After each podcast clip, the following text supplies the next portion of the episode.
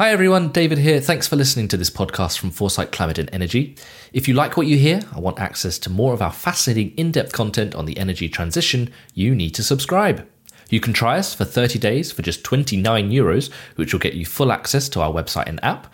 We also have a wide range of subscription packages to fit you or your company's needs. Follow the link in the show notes or go to www.foresightdk.com forward slash subscribe to find out more.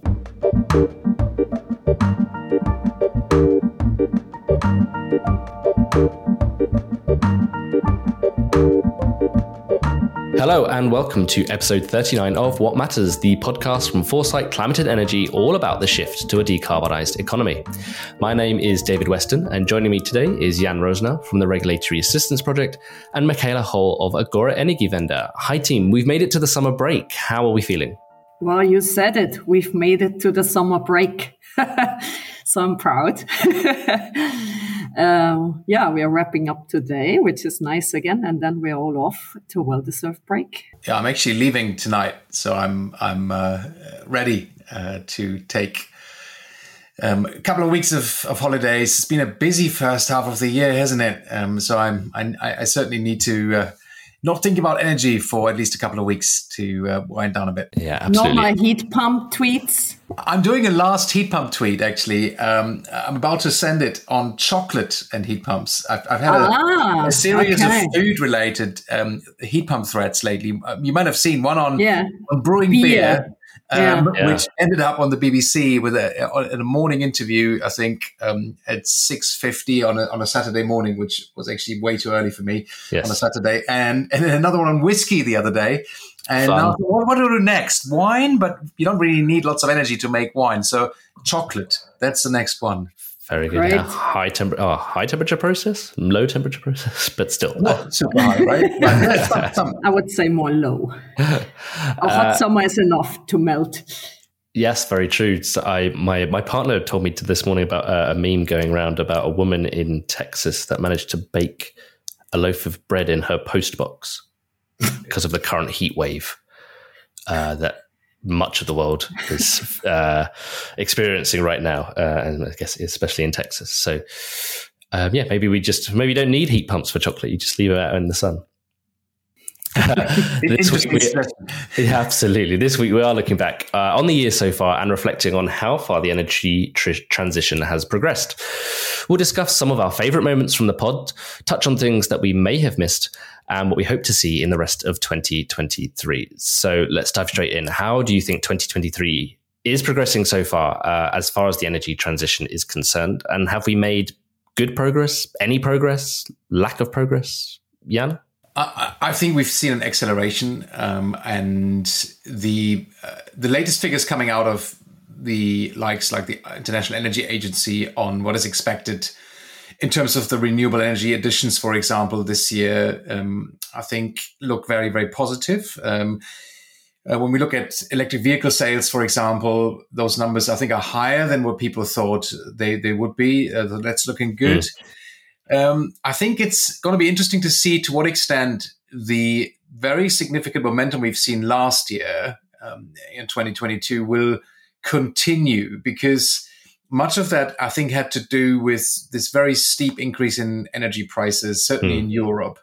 And now there's a bit of a sense that the pressure's off. Yeah, prices have come down again. Gas prices are actually more or less where they were, maybe still a bit higher. But um, I think there's a general perception, and there was a survey I think recently done that the, amongst the general public, the worry about energy prices is kind of going away a little bit, and I think that might translate into uh, sort of less demand, perhaps. But at the same time, I think yeah, we still see massive um, investments in renewables. There's a huge pipeline of projects. We talked about permitting on this this show many many times mm. before, mm. and the bottlenecks there. So that you know, the capital is there. The investors want to invest. I think the main challenge now will be to unblock some of that. Um, but I think the discussion so far uh, is is going in the right direction because people are well aware of the challenges ahead. Um, but yeah, I would say so far 2023 going pretty well uh, on the energy front. I mean, we, we, should probably talk about the heat waves later a little bit and, and kind of what all that means. But um, yeah, we, we, I think we, we, are doing well um, on the energy front, but there's certainly some alarming signals that we're not moving fast enough. Well, I can add. Um, I mean, yeah, there's uh, those trends, no, that also the IEA is always very bullish on and saying heat pumps, PV, etc. And also, if you look at the EU level, I mean, it was pretty much exactly two years ago that the Commission came out with the Fit for 55, the first big package. And if you look by now, most of it has been adopted, like includes the, you know, cars, renewables, everything, uh, stronger ETS. So I think from that point of view, um, a lot has happened and, and basically continued to happening even despite the, the shocks and the hmm. crisis. Mm. But on the other hand, I, I see also I'm, I'm there's two trends. Huh? There's also this other trend that basically this year we saw a new record in fossil fuel subsidies that was also reported by the IEA. Um, and then you had recently uh, several fossil fuel companies basically announcing to pull out of clean investment, mm. like Shell, where then even, you know, some of their staff that was working on those bids resigned. Um, and given that they had record profits and given that we spent quite a lot of money in, you know, to go through the crisis, I, you know, that's something to be addressed, right? Mm. Um, if they don't want to uh, invest, who will? And then also just, uh, yeah, just to see how we bounced back after after COVID. I read this week that uh, a few days ago was the day with most planes in the sky. Like never ever have there been so many I mean, planes. And so basically, there are a few trends which are clearly not sustainable. And you know, it's obvious that if you want to go ahead, these kinds of things have to be addressed, right? How much of um, kind of touching a little bit on Jan's point, but also on, on the subs- subsidies for fossil fuels? How much of that is being um, pushed by the ongoing conflict in Ukraine? Do we think if if there is a, a, a quick resolution to that, that might change things? I don't think there's going to be. It sounds like it's going to you know go on and on for a, a bit longer. Sadly, how much of that impact is still having? How much of that conflict is still having an impact on specifically in Europe, European policy, um, security of supply, working out how much we've got gas we have in reserve, those sort of things. I think it's a huge impact, um, and um, we've just seen. I think um, recently that there's been a revival of nuclear in the UK. For example, the UK mm. government has committed uh, to essentially expand nuclear, um, mainly arguing that this is contributing to energy uh, security in the UK. Um, I think we're still very much aware of the risk of relying on importing vast amounts of fossil fuels from other countries into Europe. So I think that's not gone away. Um, at the same time, as I said before, I think prices have come down for now. And the interesting question is, of course, well, what will happen next winter? And the IEA have just um, put out some some analysis saying, well, actually, if you have a very cold winter and there's limited supplies of uh, gas, in particular from Russia, you know, we still use Russian um, fossil gas in Europe, uh, mainly through the LNG route, but it's still there. Um, if if we reduce that for any further, there could be uh, price spikes again. Uh, so the risk is is still there, and is still seems to be still fairly significant. Um, I mean, having said that, I think the LNG capacity now in Europe, uh, in terms of the, the, the terminals that have been built, will make a huge difference, no doubt, in, to the ability of, of Europe to import LNG.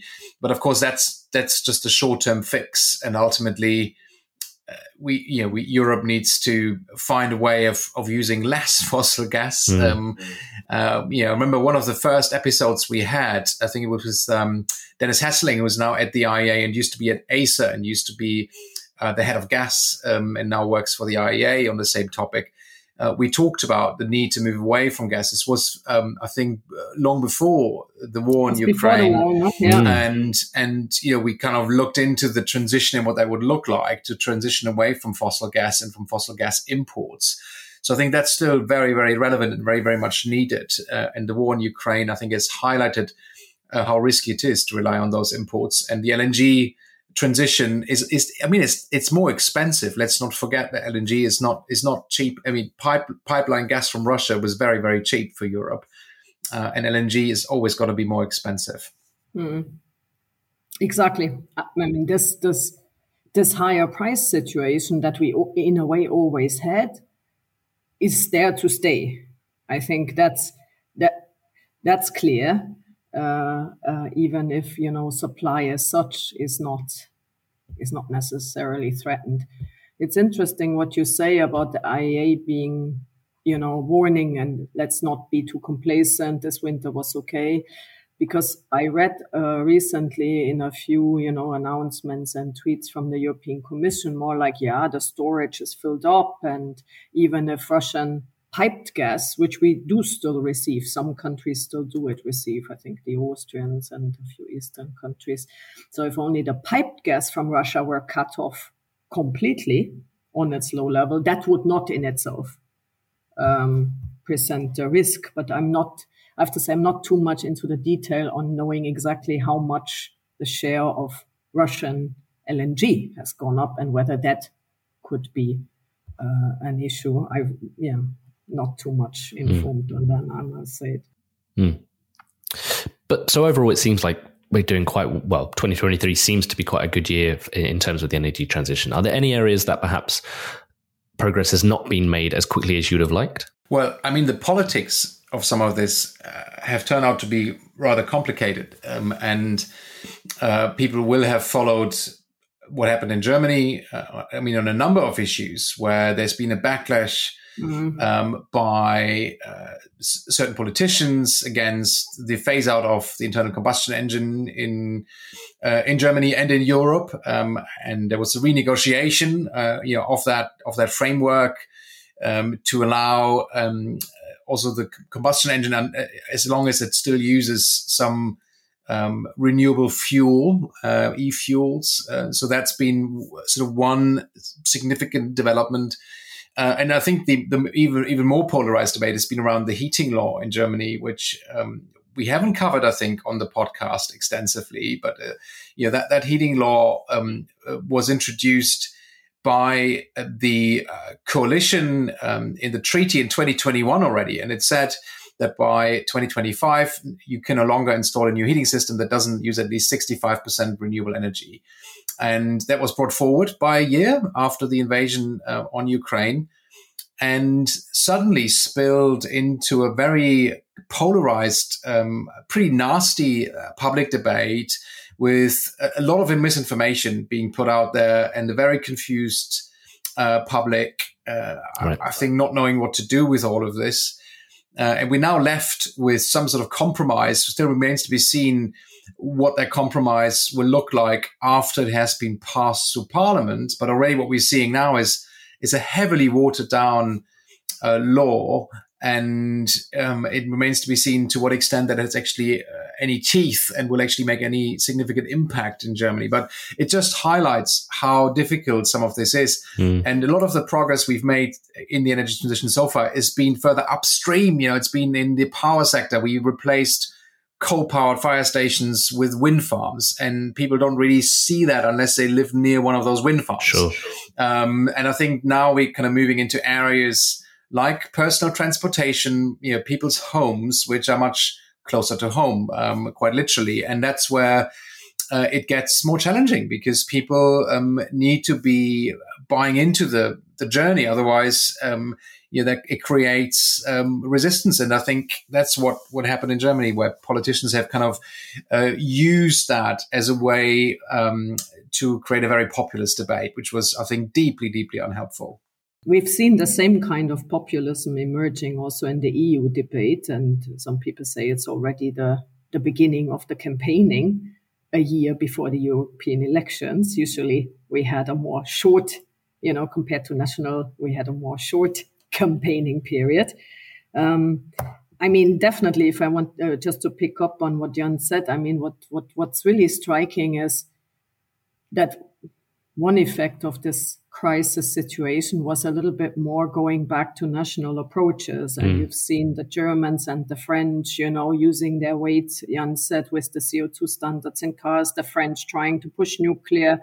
So, um, you know, taking hostile of the climate discussion in a way, which already you know you have a heavy you have a heavy workload. I mean it's it's insane what's still going on this year the whole gas package then the market design that we opened. And then you spend half of the scarce time discussing these national pet projects you know is this helpful right? Um, and we saw that they couldn't agree um, yeah so and then one one thing i want to still pick up which which uh, I think we see both at the German national level, but also at the EU level, is this abuse of this new t- of the term technology neutrality, mm. right? Mm. Yeah, um, which comes out as, "Hey, come on, let's." So, uh, yeah, let's be fair, everyone a chance. But frankly, if it results in ignore my external emissions, there cannot be a technology neutrality for net zero journey, right? And um, so, what I would like to hope is also in the context of, you know, we are discussing our response to the Inflation Reduction Act and uh, our competitiveness, that this is finally being sorted because, you know, what, for example, uh, Jan just mentioned, this uh, loophole for e-fuels for the combustion engine. I mean, these kind of things result in one thing: it's investment uncertainty, and that's the worst. That's, I think, technology neutrality, it's investment uncertainty. And um, as lo- you've seen it with the heat pump, that mm. the hmm. market is now again, you know, it's, well, it's maybe it's a dip, but still, what, why would you inflict that on yourself? And why would the country that is most strict around fiscal rules inflict that on its partners, right? There's only a limited amount of money we need to prioritize. And one ingredient to make this whole thing cheaper would be to be clear. Hmm. But I guess you can't, as a as a politician, as a as a leader of a country, you can't be seen to necessarily support one technology over the other, or be able to make a decision, make an informed decision. All right, we're going to go with heat pumps and district heating, and then that's who we're going to support is that a, that's not a that's not a realistic option in modern society? I don't know. You could start by saying that at the moment we actually support the others. It is not a level playing field. You could at least pick the people up there and say the whole system of subsidies, be it Belgian, you know, mm-hmm. company mm-hmm. cars or the German taxes, are in fact biased towards fossil. Mm. I mean, you know i would have loved that someone makes this uh, as a you know like there's there, it is not a level playing field. So don't tell me that we are destroying it right? I don't know. Like as i said it of course you, you this this kind of picking winners but if you look at it that's what the us have done in a way. They were able to to to single out the technologies that they think will be the future. That's what the Chinese do as well. Hmm. So is that I don't know, the, Jan. What do that, you say? Well, is that not what the taxonomy is meant to sort of do as well in, in terms of it picks out the the green technologies? Well, only that it doesn't, right? I think the taxonomy is one piece, but I th- I think it's also important to to work with the regulatory framework. I think yeah, the taxonomy is one, definitely. But I think you should, there's also a role for regulation to play. In particular, if you have, if you are not the US government, then can print dollars forever, right? Um, so I think that the, the European Green Deal, if you look back, was was based on using the three tools together, right? Pricing, like carbon pricing, um, money also, also for fair transition, but also regulation, because, you know, we cannot just dump money like the US have done, right? Um, and then I don't know, Jan, what you think, but for example, I think after the German dis- the discussion around the heating law, mm, you know, anything hinting at phasing out fossil boilers and heating, be it through eco design or through EPBD, will be much more difficult to achieve. Yeah, it's politically quite quite challenging now. Um, and it, it, it, I don't think it was a, necessity. It could have mm. been avoided, I think. Um, but but also partly there is there's always going to be opposition um, against significant interventions of, of that kind. But on the on the on the point that Dave made about mm. technologically uh, te- technology openness, um, I, I, think it's often used as an argument to do nothing and to just say all options should be on the table um, and let's not worry about it too much and, and do nothing. Um, unless, and I haven't seen that, you then propose, okay, let's let's not be any any more prescriptive what technology should play a role, but then have the framework, for example, through carbon pricing, that would um, provide sufficient incentives to uncover whatever the cheapest uh, mitigation options were. But that debate didn't happen either. So I haven't seen those people who called for technology openness at the same time saying, and here's a framework that we will use to make sure we achieve the climate goals. You know, it's often just used as an argument to prevent any meaningful change. Uh, and you know, we actually know from the evidence that some of these solutions are um, just wishful thinking, magical thinking. You know, the, the amount of e-fuels currently available uh, globally, and this is something the Potsdam Institute has looked at in great detail. Um, the entire project pipeline that is hmm. currently mm. confirmed for e-fuels globally, I think, is would only satisfy something like hmm. ten percent of end users in Germany alone, where we really need e-fuels.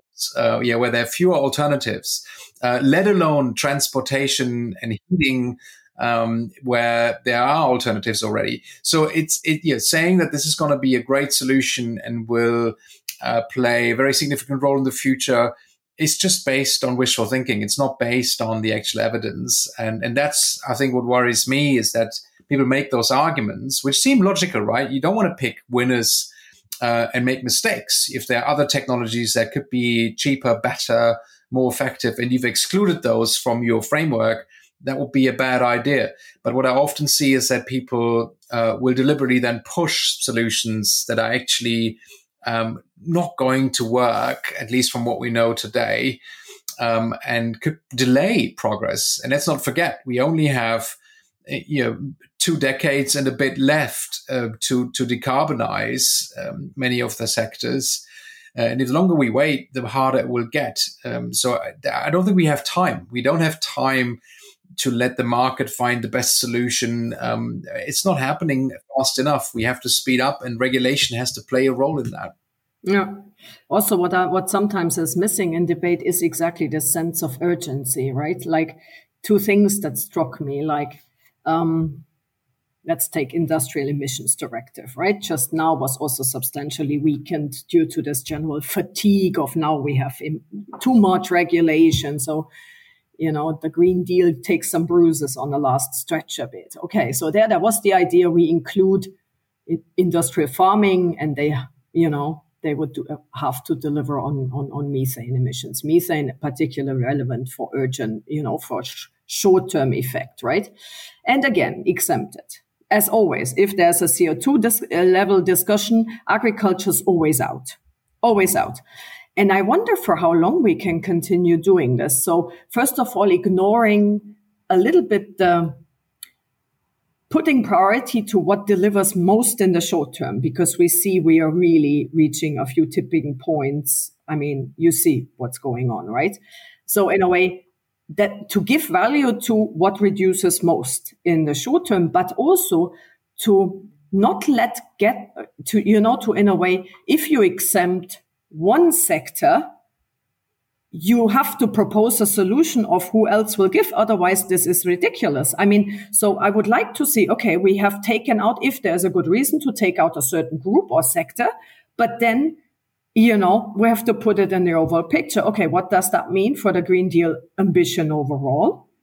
Um, and then propose a solution because otherwise the climate law in you know the EU climate climate law in effect is meaningless, right? If you just accept these kind of exemptions, and for example, we haven't looked in depth in Agora at the outcome of this famous nature restoration law discussion, right? That uh, was happening over the past months.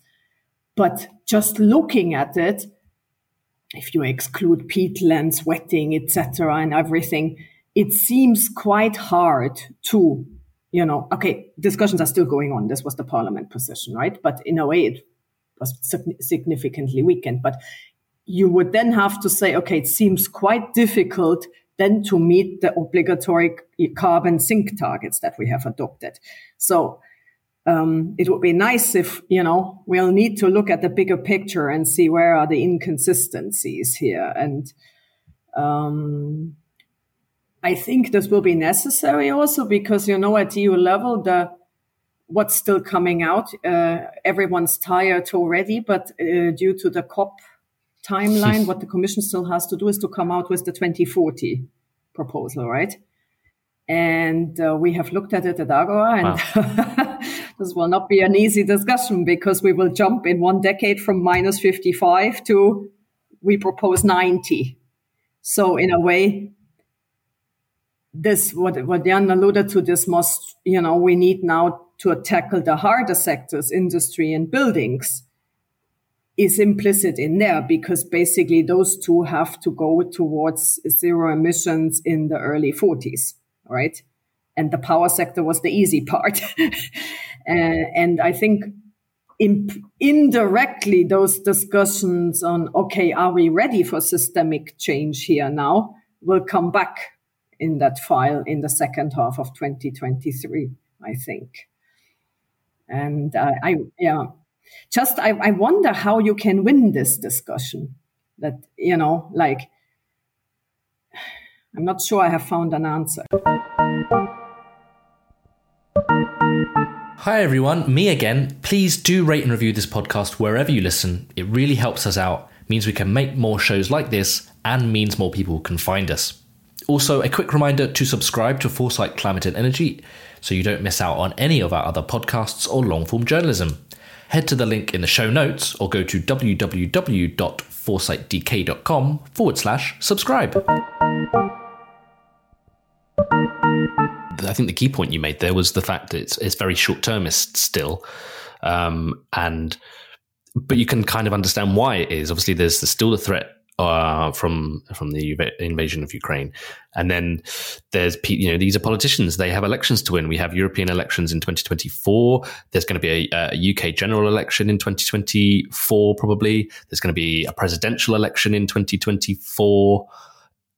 The, everyone's trying to get re-elected, and so they're trying to do what's best for them in the short term uh, in their best, you know, to try and stay uh, in in power. Uh, I don't know about other national uh, elections. I assume uh, Germany might still have a couple of years, but won't be long, I guess, for another round of elections there. Well, you have the Polish coming in the second. You have the Polish coming later this, this year. year. You have the Spanish yep. even coming, I guess, in between recording and airing of our podcast. So yeah, yeah, there's always something, and that's the point, right? I mean why what i what i find difficult to reconcile is like uh, i mean we see it's like we we sit in a control room and every alarm is beeping right? The droughts the fires the heat. And i always assumed once you see the effects also in europe that then there would be a possibility to act. But the opposite seems to be true right? I mean we have all these alarm beeping. Uh, at the moment, we have 45 degrees in Italy, mm. and we have seen everything for the past two years. And still, this short termism can come and make this argument about no, now we cannot afford ourselves to protect nature because it's against the economy, which seems to be like the 80s come back and speak to you, right? So I don't understand how this can happen at the same time frankly. It's called cognitive dissonance. And actually, when there are surveys where, the, you know, if you ask people, do you want um, to get to net zero by 2040 or get to net zero tomorrow, then the majority of people will say, yes, that sounds great, let's do it.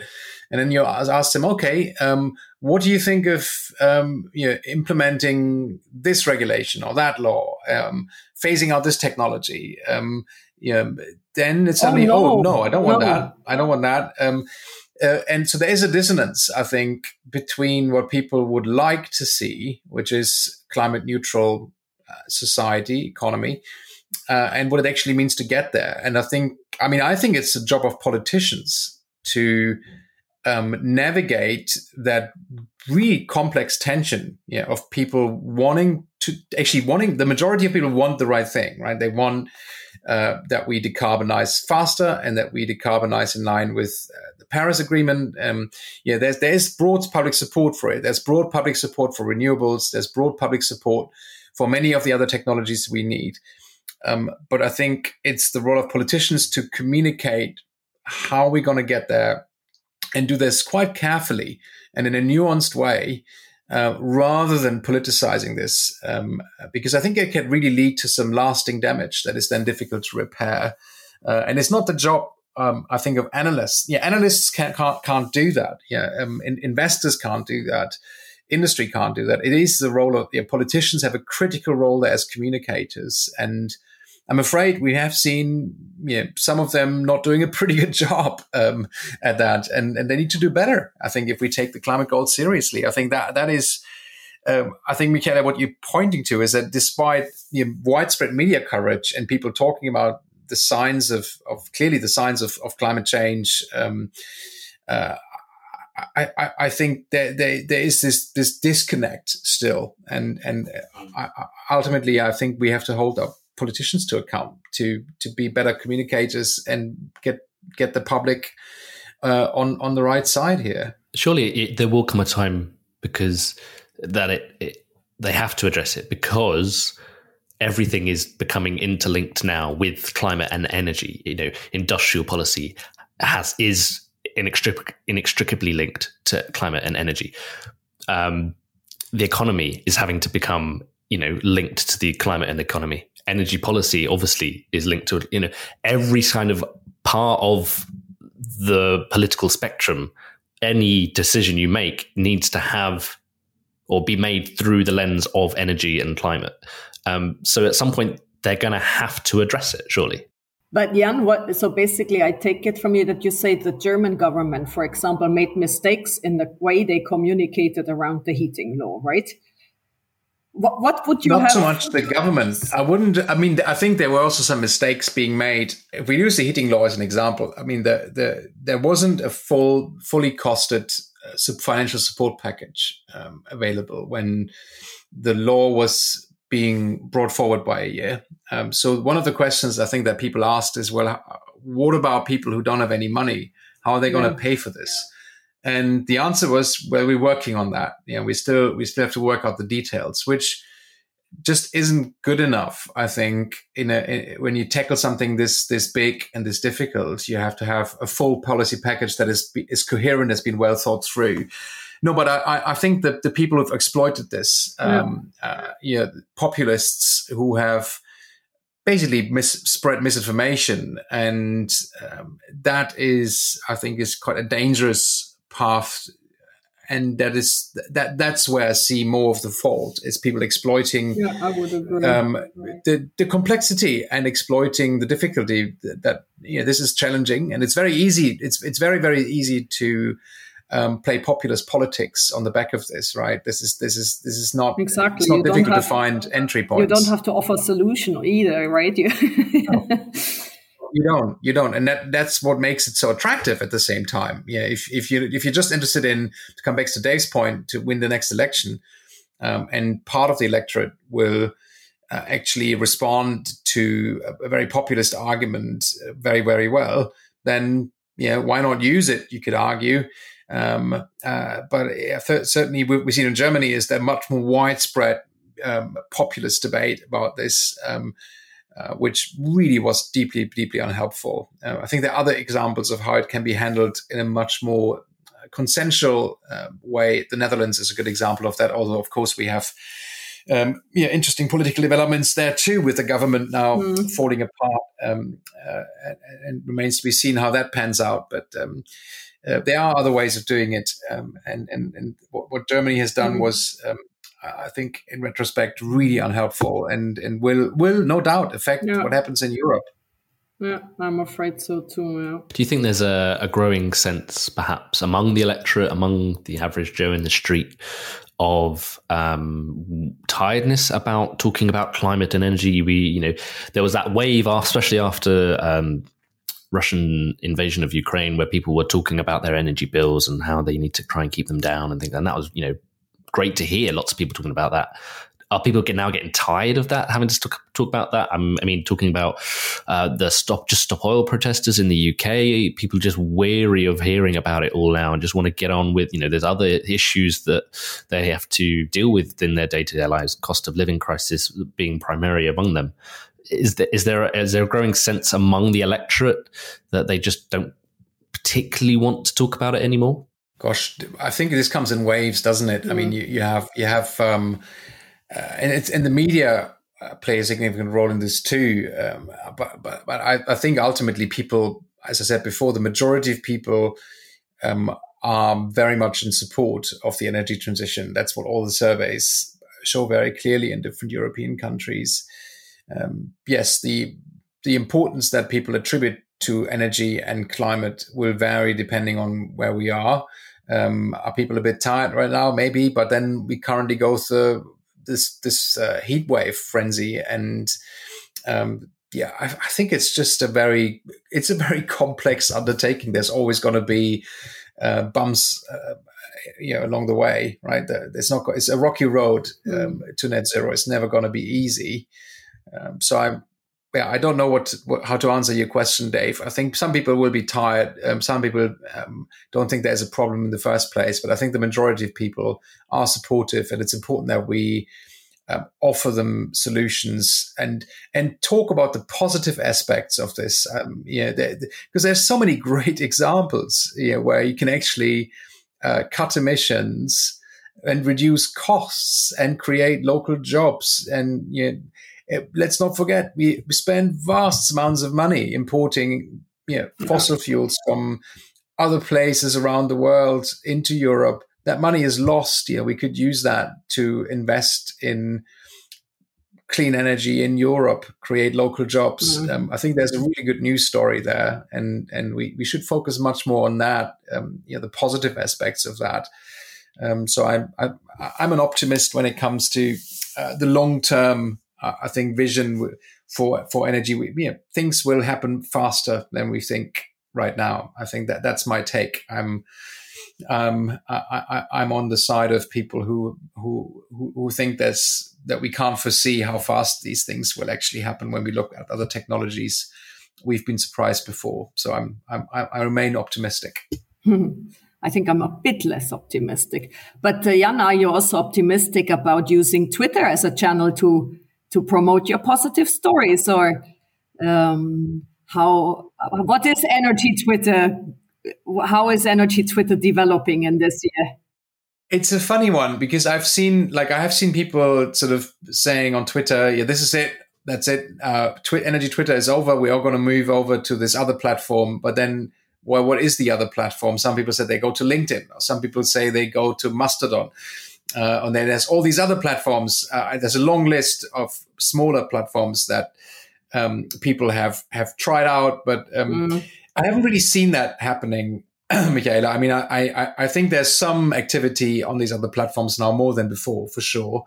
But uh, the vast majority of people mm. are still on Twitter, and I think the simple reason for that is that if you invested years of work building a following, mm. um, yeah, it's just it's just inconvenient to build rebuild that again on another platform. Network and externalities. It's pretty annoying, right? It's it's like you've already made that investment, exactly. and yeah. it's it's a, there's a certain degree of stickiness, I think, and it, Twitter is quite even if you have uh, a CEO who introduces uh, un, unpopular changes to the platform. You've got more trolling. You certainly got more nastiness. And just just the other day, I had someone accusing me of being a Jewish ideologue who is anti-hydrogen, um, uh, together with some other prominent voices on energy Twitter like Auke Hoekstra and Michael Liebreich and others. Um, totally ridiculous tweets. Um, in the past, those you could report them and they were, were taken down, and now yeah, this stuff seems to be kind of fine. Um, so it is it is becoming, I think, less um, you know, professional and there's just more trolling going on. Um, some of it actually being quite distasteful and, and ho- pretty horrific. But you know, for now, I think Energy Twitter is still pretty active. I haven't seen um, you know massive uh, migration to Threads or to Mastodon or LinkedIn yet. Um, I mean, that may happen at some point, mm-hmm. but I, I, I, don't think it will happen uh, anytime soon um, for the reasons that I've, I've, given. I think people um, don't want to rebuild their, uh, their following on another platform unless there's a massive, like, yeah, let's say Twitter collapses, right? Then it will happen. Mm. But if Twitter is still functioning, I don't think it will happen anytime soon. That's my take, but I'm, I'm speculating here. Um, um, I would. Uh, agree, what do you think? I would agree with you on you know that basically the voices are still there and stuff, but I mean, the in the area of climate change, it seems evident from you know that the voices pro climate change are muted through the algorithm, and you don't get the same traction, whereas the voices that question this are pushed. So in a way, your effectiveness on this platform, even if you, you know, the same level of activity will go down. And I think um, that kind of makes it possibly less, yeah, less effective, less useful, right? Yeah, I think that's that is probably right. And I've seen, um, I think it was kat and Joshi who did some mm-hmm. analysis on on some of the big accounts yeah. um, from uh, climate deniers versus big accounts from climate scientists, for example, uh, seeing a massive increase in traction of, of climate skeptic accounts essentially uh, since Elon Musk took yeah. over Twitter. Um, I, I, must say, personally, I still see quite a lot of traction for clean energy content on Twitter, lots of engagement. Um, I, but yeah, I do see some of the accounts that previously were um, I ne- never even know they existed. Suddenly they show up in my uh, for you timeline. Um, uh, yes, yeah. stuff I really don't want to engage with much, uh, and I typically ignore. Uh, but there is that feature now, which I think is is interesting, and I, I don't know what what is driving that. It must be an algorithm that suggests um, content that is actually um, opposed to your views on your for you tweet, uh, so you can you can see something that's different uh, that's that maybe is driving it. I I, I don't know, but um, um, yeah, and, and, what is driving the track the increased traction for uh, more more critical accounts of, of the energy transition um, is an interesting question. I haven't actually seen a compelling argument um, that explains it very well to me. I mean, the algorithm could be to blame, um, or is there something else going on? Um, yeah, I, I, I have no idea. Um, I don't know, Dave. What do you make of it? I mean, you've you, you, you've you've you've um, been tweeting over the years. Um, I don't actually know who runs the Foresight account, whether that's you um, or someone else, but you you you kind of following what's going on there quite closely mm. too, I guess. Yeah, absolutely. I think. Um, I do a little bit on the on the Foresight account as well as my own, um, and I think I think with the recent changes to Twitter, there's definitely, I think, been a lowering of just the number of tweets. I think there are fewer people on there as regularly. Um, I don't know whether that's because of that 600 tweet limit, daily limit, or whatever it is. But um, I just think there's there's not as much discourse. I think the people are still there. I think you know uh, you, you guys and all of your colleagues are doing a really good job. But I just think the volume has reduced. The number of tweets has reduced that are actually of any use, especially. Um, mm. So I, I do think that, and I do think a change is coming, whether it's to a whole other platform uh, that exists or another platform that's being developed, or I don't know. I don't know where it will go, but I think a change is coming. Um, or it might be Twitter. It might be, you know, something might happen to Twitter and makes it valuable again. But um, I don't think, I think the days of day long conversations on Twitter uh, are perhaps behind us. Um, but yeah, it still, I still, it still has a value. I think um, for putting out the the relevant information, and if mm. you if you want to find it, you can find it. Mm-hmm. Um, it is out there, but it's as you say, there's a lot of noise to cut through. Um, moving on, then, what do we expect from the next half of 2023? Is there anything perhaps that we haven't we've missed on the podcast that you want to talk about? Is there anything that you think is coming down the pipeline that we will need to be looking out for in, in the next half of 2023 and into 24? I think we haven't talked much about IRA, have we? And uh, the Inflation Reduction Act and its impact on the energy transition in Europe, um, which I think actually has had quite a profound impact um, and has really changed, I think, the way how Europe looks at clean energy. Uh, so that could be an interesting topic of discussion for the next few minutes. Absolutely, yeah. I think IRA is, uh, or the Inflation Reduction Act, is having a, a, profound impact across the world, not just in Europe. Um, many other markets as well having to react to it in some ways. I'm interested to see how the likes of Europe, because Europe um, can't compete economically with the US or China. Um, it just can't. So it's going to have to be much more, I guess, targeted in in its response, which kind of goes back to our point earlier about mm. you know being technology neutral and, and not being. You just can't do that uh, if if you want to compete with the US and, and China.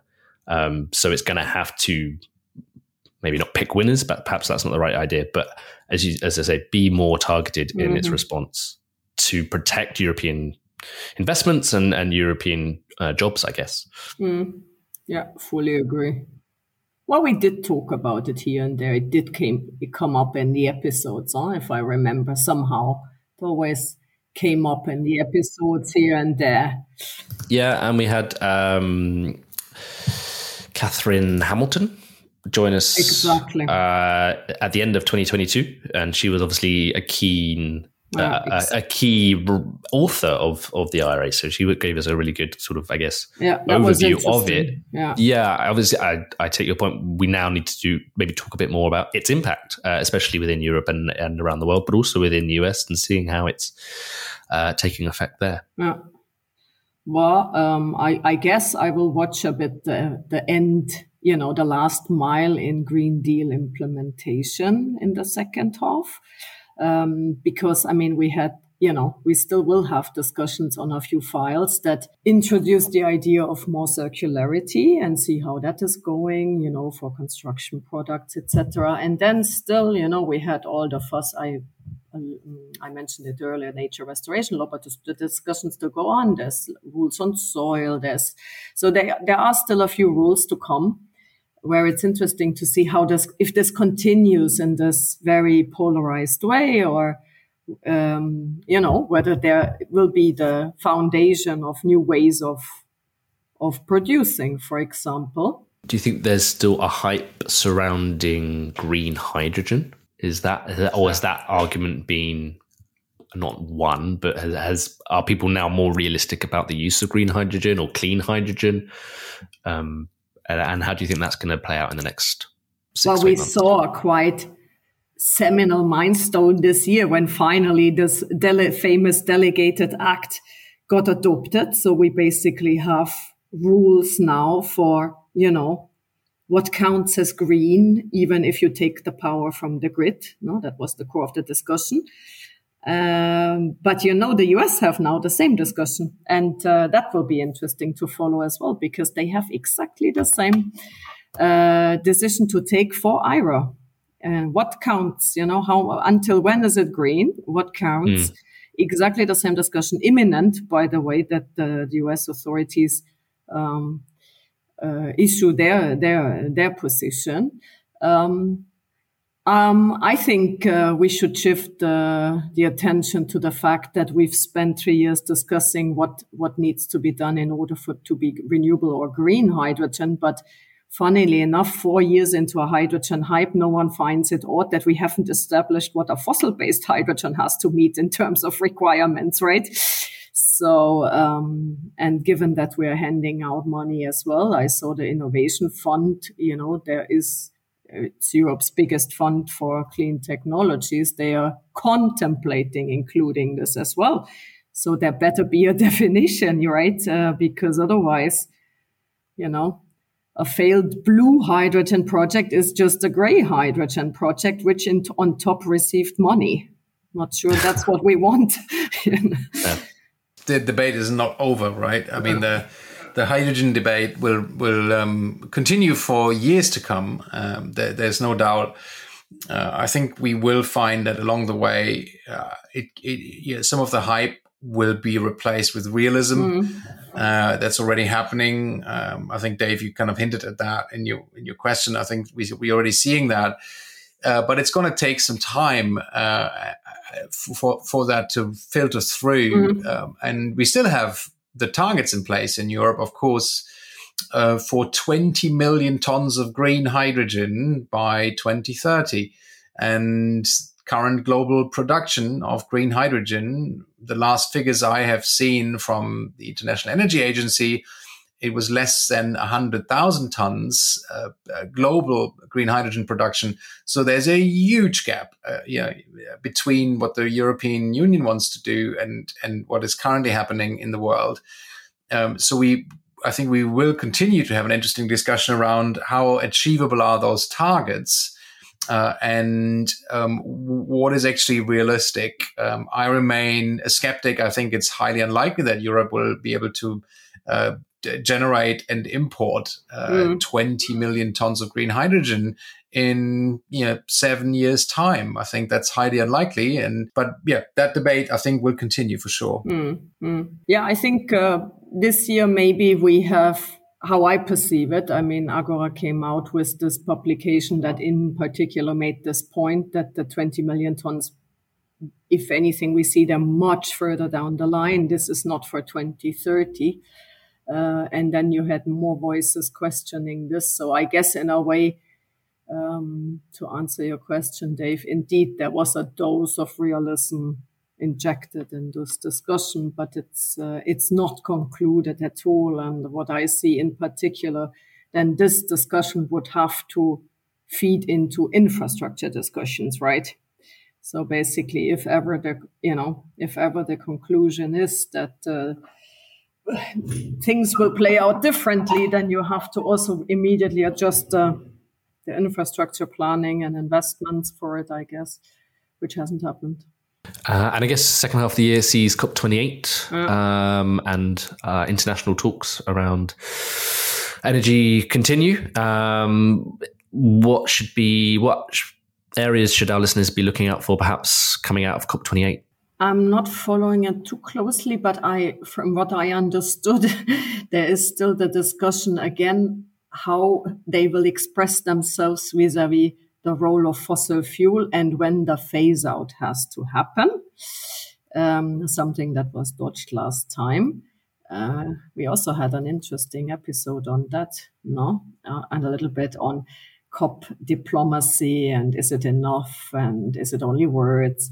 Um, but I would also, yeah, and maybe maybe because COP alone might not be enough in the words and that find end up in the final declaration. I think what I would like to see also, especially after the IRA, is a little bit more regulatory, you know, regulatory cooperation in particular between the EU and the US around certain things that could be helpful to set minimum standards and, uh, you know, be it for hydrogen, be it for steel, be it, you know, for materials and the conditions, etc.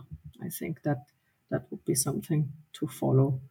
I'm curious how this uh, whole uh, story around the host yeah. um, uh, will unfold because there's been, of course, a lot of uh, stories uh, around the sort of links to the oil industry uh, in Dubai, mm-hmm. and and um, how, yeah, how, how, will that affect the the next COP? Um, yeah, it's not my area of expertise, um, but I, I, would certainly be interested in in seeing how how the host man- can manage the expectations and can deliver a result that people welcome. Um, so it would be interesting to see how they do mm-hmm. that. I mean, there's clearly um, a lot of diplomacy that that um, needs to be needs to be done to to make that happen. Um, uh, but yeah, that that's one of the interesting questions for me is to what extent that will affect the uh, the COP itself. Mm. Uh, so that that's something to watch, and we should certainly get someone back on the we program will. after mm. COP um, and and take stock and see how, how things are going. Um, also, I guess the current heat waves and the flooding, mm-hmm. um, yeah, will that maybe amplify um, calls for uh, yeah, more ambitious outcomes? Uh, I, I, I, guess so, but yeah, it remains to be seen how it affects uh, the actual talks at COP. As you uh, may have guessed, we're going to take a, couple, uh, a short break uh, for the summer. Um, and we'll be back in September with a host of new guests uh, and interesting people to talk to. Before we go uh, and, ha- and start our um, well deserved holidays, do you guys have a recommendation of uh, maybe a, past episode that uh, our listeners should go back if they've missed it to go back and listen to? One of your perhaps your favorite uh, Watt Matters podcast, or even Policy Dispatch, or Energy Enablers. Uh, little book. Um, as long as it stays within the family. stays within the family, of course it does. Um, is there anything you'd go back to listen? You recommend our listeners go back and listen to uh, while we're uh, sunning ourselves on the beach?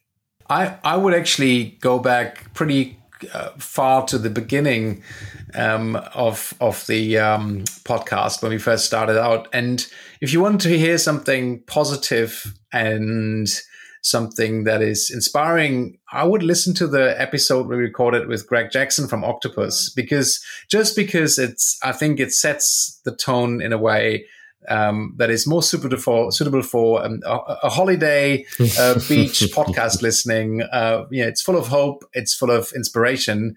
So I would encourage people to go back and listen to that. It's it's a timeless piece. Uh, it's just as relevant today as it was back when we recorded it that one was was a good one. I agree. Uplifting. Um, well, um, I would normally recommend also um, a, a, more recent episode that we recorded with Mohamed Harim, but I have to admit it's also heavy stuff for a holiday to dive into the intricacies of CBAM, the carbon border adjustment mechanism. But I, I thought it was at the same time also. Uh, it gave me food for thought when, for example, he, he said, and that uh, is a bit relevant for what we were discussing today, that what he predicts is that, um, in a way, the industry associations will break out and there will be the ones that want to go fast and then the ones that want to go slow. And I was very often going back and thinking about that when, you know, when we saw the discussions this year a bit more polarized, whether this is the end point or not. But I admit it's maybe not everyone wants to listen to CBAM on the beach, right? yeah. Well, that and that's obviously, but that'll be quite a good one because there's still a lot to be decided around CBAM. Uh, there's an article coming out later on Foresight uh, on the CBAM itself and sort of the decisions that still need to be made around it and mm-hmm. the uh, impacts that can have for other markets, China, US, okay. uh, Australia as well. So, um, yeah, a good primer uh, for that and for the second half of the year. Uh, for the year, uh, for me, mine I've already said mine. Uh, the the episode with Katherine Hamilton uh, at the end of last year um, about the IRA, um, her role in helping to author it and to uh, and what it's going to mean both for the US but also for uh, other markets. I think that's a really again a really good episode to go back um, and listen to and see maybe see whether some of those um, thoughts have played out.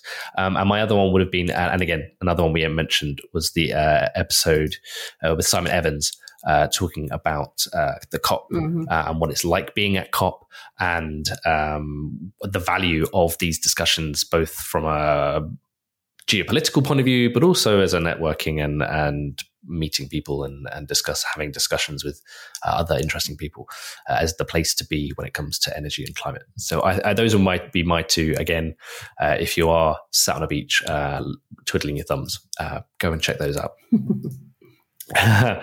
um, just finally, then, before we go, um, we'll do a quick what caught my eye uh, for this week. Um, I will quickly start and say the one, the thing that caught my eye uh, was the decision um, for Jaguar Land Rover to build a four billion pound gigafactory in Somerset in the UK um, for battery, maybe the UK. Uh, a battery yeah, factory. Batteries, yeah um, uh, for for electric vehicles. Finally, the UK, there's been lots of full starts in the UK battery industry uh, for big factories like this, and it maybe some fine, some decent financial backing behind one uh, could see it be kick-started. So, but I thought that would be interesting down in Somerset near Bridgwater, near Hinkley Point C, I guess, uh, which is quite interesting.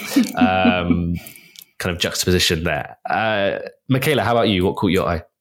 Uh, the ACER opinion on the European gas grid operators' 10 year plan uh, because it was relatively critical, questioning a record amount of conventional gas investments and questioning also uh, that uh, all you know that basically the gas grid operators picked from repower a bit what is what they liked.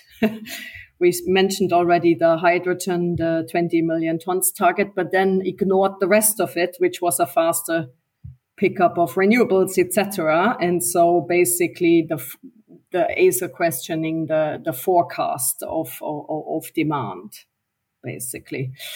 Uh, because I'm curious how this plays out. Um, uh, it's just the Absolutely, first step yeah. in the process. It's very techy as a process, but at the same time, very interesting and relevant and going to the basics. Absolutely. Uh, Jan, what caught your eye? Well, I must have, I must say, it is, is actually the heat waves um, and and what's going on uh, in Europe, but also what's going on with flooding um, in in parts of the U.S. Um, our, our, head office is in uh, Montpelier, Vermont, and the whole town has been flooded uh, pretty badly. So oh, no. that that caught my eye, and um, uh, it's not really an energy topic, but it's of course linked. Of course. Um, so that that's been the main one for me. Well, I hope everyone in Vermont, uh, especially at RAP, are doing well. That's all we have time for this week. My thanks to Michaela and Jan. Uh, as we said, we'd be taking a very short break for the summer, but we'll be back in September. If you have any thoughts or questions about anything we've said on today's podcasts or about the energy transition in general, you can reach us on our Twitter accounts. I'm on at Dave W underscore Foresight. Jan. I'm on Jan Rosenow. And Michaela. At Citizen Sane One. You can also tweet the show at Watt Matters Pod or email us show at wattmatterspodcast.com. Thank you all so much for listening. Have a great summer and we'll see you again next time.